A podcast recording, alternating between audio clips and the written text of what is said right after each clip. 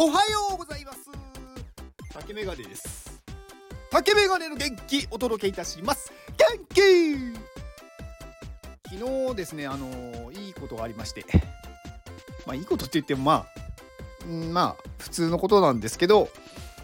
昨日ちょっと買い物に行ったんですよね。あの松清に行ったんですよ。松本清。し知ってますか？あのドラッグストア松本清。あのーはいあまあいいやであのか買い物をこうしてね買い物っていうかまあ欲しいなんか必要なものを買った後にまあポイントカードお持ちですかってよくこう言われるじゃないですか。で私アプリ入ってたんですけどなんかついなんかどのぐらいだろう？1ヶ月ぐらい前ぐらいからなんかポイントが表示されなくなっちゃったんでなんかもういいやと思ってめんどくさくなっちゃってそのまま放置してたんですよ。で、まあ、昨日もねその松京に行って、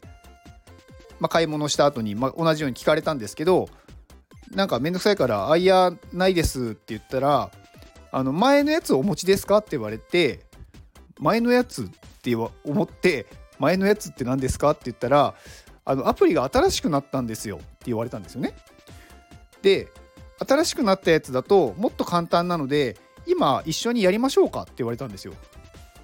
で「ああそれならいいですよ」って言ってなんかねこうすごい操作をね教えてくれてまあ他にもね並んでる方いらっしゃったんですけど、まあ、それでもなんかすごい手際がよくってでなんかさささささっとこうやってくださってで新しいアプリねまあ入れたらちゃんとポイントもなんだろう反映されてなんか古いアプリがポイントが反映しなくなってたそうなんですよね。なんかその移行に伴ってなんか前のアプリはもうなんか動かしてないからポイントも表示されないみたいになってたっぽいんですよ。なんかそういう連絡が来てたらしいんですけどなんか全然見てなくってメールとか。でまあ今回ね移行してもらってでポイントも表示されてでそのポイント表ポイントとか新しいポイントアプリの方だとなんか今日入れてくれたら5%オフになりますって言われてで5%もさらに引いてもらったんですよね。だからなんかこういう人になんか出会えたのがすごく嬉しくて嬉しくてというかすごく幸せでした。あーなんかいい店員さんだなっていう。なんかまたここの松清に来ようって思いましたね。まあちょっとしたことだと思うんですけどね。なんか別に持ってないですって言って「あ分かりました」で多分普通だとなんだろう終わりだと思うんですけどそこでもしかしたらこの人は持っているけど前のやつが使えなくなってるからないって言ってるのではないかっていうこう先をさらにこう考える。で聞いてみるっていうねそのちょっと踏み出してみるというか踏み込む。なんか相手がこう嫌な気持ちにならないぐらい面倒くさくならないぐらいにちょっと聞いてみるっていうそのちょっとの気遣いっていうのがねできるかできないかで全然違うんだなっていうのをね思いましたね。なのでまあなんかすごい丁寧でなんか優しいというか親切でねで後ろのね次に待ってる方に関してもなんか「あすいませんお待たせしました」みたいな感じで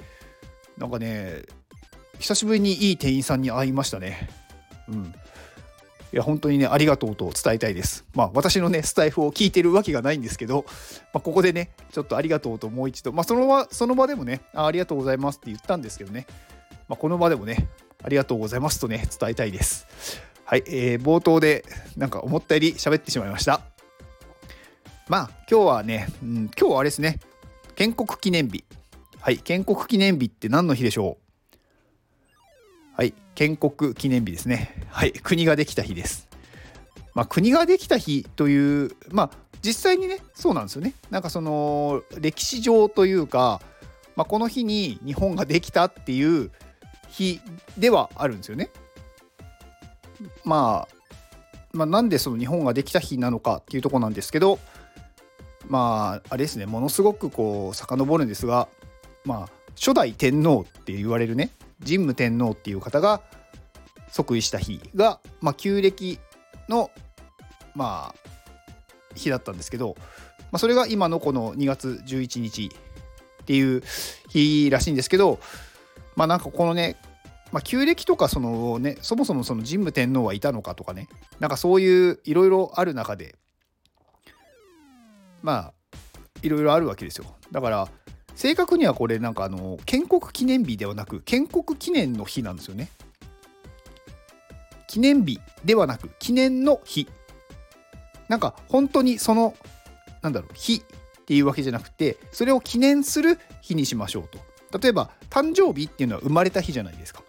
でも誕生の日っていうとなんかそれをお祝いする日みたいな感じで生まれた日じゃなくてもいいんですよね。なので、まあ、建国記念の日が正確なものです。はい、えー、こちらもなんか無駄な話をどんどん広がっていってしまって、はい、終わらないので今日の本題に行きたいと思います。えー、今日の本題はなんだっけ。同じことを繰り返す必要性というお話をしようと思います。同じことって、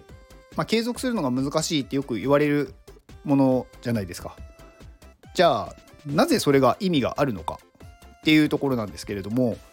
同じことを繰り返すことによって変化がわかるんですよね。例えば今日、まあ、筋トレ、まあ、何の筋トレでもいいんですけど、まあ、例えば腕立て伏せ、まあ、プッシュアップですねを10回やりました。で明日はやりませんでした。で明後日は5回やりました。で次の日はやりませんでした。でその次の日もやりませんでした。でその次の日は20回やりました。っていうふうに同じことではないことをやった場合に何が効果があったのか何が変化したのかがわからないんですよね。なので同じことを繰り返す意味っていうのは変化を見るためなんですよ。何でもそうなんですけど何かをね始めた時に同じことをある程度の期間繰り返さないとそれが意味があるのかっていうのは分からないんですよね。だからこれは本当に結果を見るためにやるんですよだからそのただ繰り返していれば何かうまくいくのではなく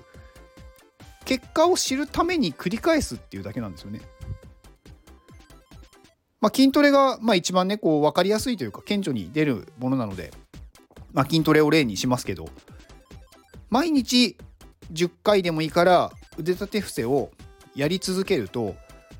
当然ね筋肉っていうのは発達するんですよ。たとえ10回であったとしてもやらないよりは。でこれが1日2日とかまあ1週間ぐらいでもそこまで大きな変化は見られないんですよね。でもこれを毎日本当に毎日1年間やると明らかに変化します。これは本当に見た目筋肉のその、まあ、腕だったりあとはまあ胸とかねその使う筋肉のところが明らかにやっぱり大きくなるんですよね。まあ場合によってはその脂肪がねこう燃焼されてあの逆にこうシュッとこう細くなるというかなんだろう引き締まるっていう感じですかね。になると思うんで明らかに見た目が変わります。でこの変化が分かると成長したっていうことが実感できるじゃないですか。だから結局その成長したっていう実感を得るために変化を知るんですよ。でその変化が分かるためには同じことを繰り返さないと分からないんですよね。だから毎日違うこととか結果が出る変化がね見られる前に新しいことをやってしまう違うことに何だろう手を出してしまうっていうのは何にも成長が自分の中で見られないからつまらなくなっちゃうんですよね。まあ、それで結局やめてしまうと。まあ、同じことを繰り返すっていうのもまあ飽きてしまってやめてしまうっていうのはあるんですがまあ、そもそも何でやってるのかっていう目的をちゃんと持ってやらないからなんだろう飽き飽きてしまうんですよね。だから筋トレとかをやるときにこのぐらい筋肉が例えばこのぐらい変化したらとか、まあ、例えば、まあ、腕とかだとちょっとあれですけど腹筋が例えば少しうっすらとでもこう割れてきたらとかねなんかそういう自分の中の目的目的というか目標を持ってやるとだんだんだんだんやっぱり変化が見えてくるんでなんかやってると楽しくなってくるんですよ。まあ、そうするとね継続できるようになってくると思うので、まあ、同じことをね繰り返すっていうのは変化を知るためのものなので、まあ、同じことをずっと繰り返すっていうことをやりましょう。まあやりましょうというかね同じことを繰り返してちゃんと変化を観察しましょう。なんか同じことを繰り返してたらうまくいくっていうのはあのあくまでそうなんだけど何のためにやってるかっていうのがないとやっぱり続けるのは難しいんですよね。例えば毎日ね一冊本を読んでいたらまあ情報がねいっぱい入ってくるしこう話が上手くなるっていうのはそうなんですけどそれも何のために毎日本を読むのか毎日こう喋るためとかね毎日何かアウトアウトプットするためにやっているで昨日よりも私はこの情報を詳しくなっているっていうことが分かんないとやる意味はないんですよ。まあ、1年間同じ本を読んだら成長を必ずするのかって言ったら何にも考えずにただ呆然と本を読んでいるというかは文字を眺めているだけだったら全然入ってこないわけですよね。そうすると成長はないんですよ。だから変化がないっていうことはやり方が間違ってるってことなのでそれをちゃんと観察することが大事です。なので、まあ、同じことを繰り返す必要性っていうのは変化を知るためにやるものです。なので変化していないのであればそれは間違っているから変えなきゃいけないんですけどでもそれを短期間で変えてしまうと変化はわからないんですなので少なくてもやっぱり3ヶ月とか半年とか続けてその結果変化があったかないか。でそこでないのであれば違うことを試す。なのでその3ヶ月とか半年とかその検証している期間に変えないようにする。やり方を。っていうのが大事です。まあ、なので、まあ、継続うん。継続するというか、まあ、同じことをね繰り返すっていうことに意味がある。変えてしまうと何が良かったのか何が悪かったのかがわからない。結果がね出てこないのでちゃんと結果を出すために同じことをやりましょう。以上です。この放送は愛さんの元気でお届けしております。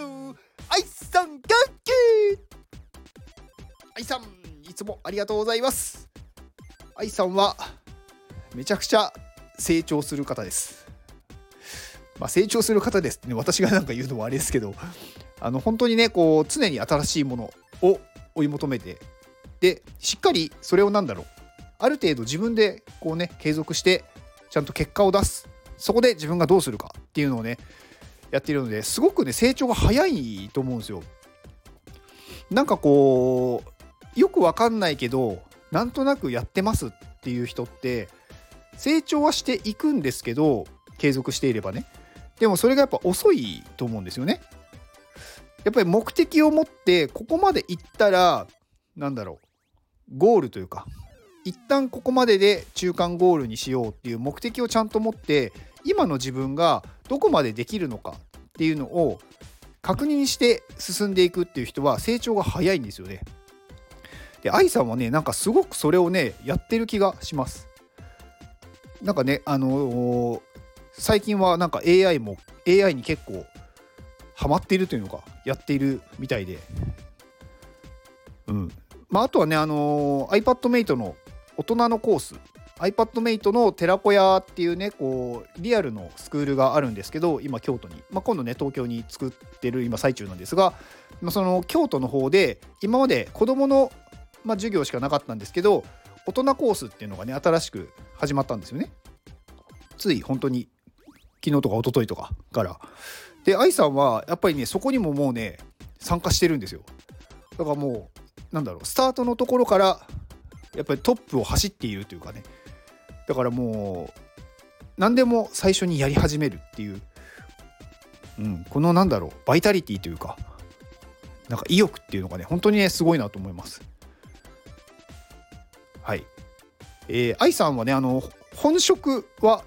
まあ、今ちょっとどうなのか分かんないですけど薬剤師の方ですね。まあ、薬剤師から何かこうね新しいことを何かやっていくのかとは思うんですが、はいまあ、現在も薬剤師まだ働いているのかちょっとその辺は 私も分からないんですけれども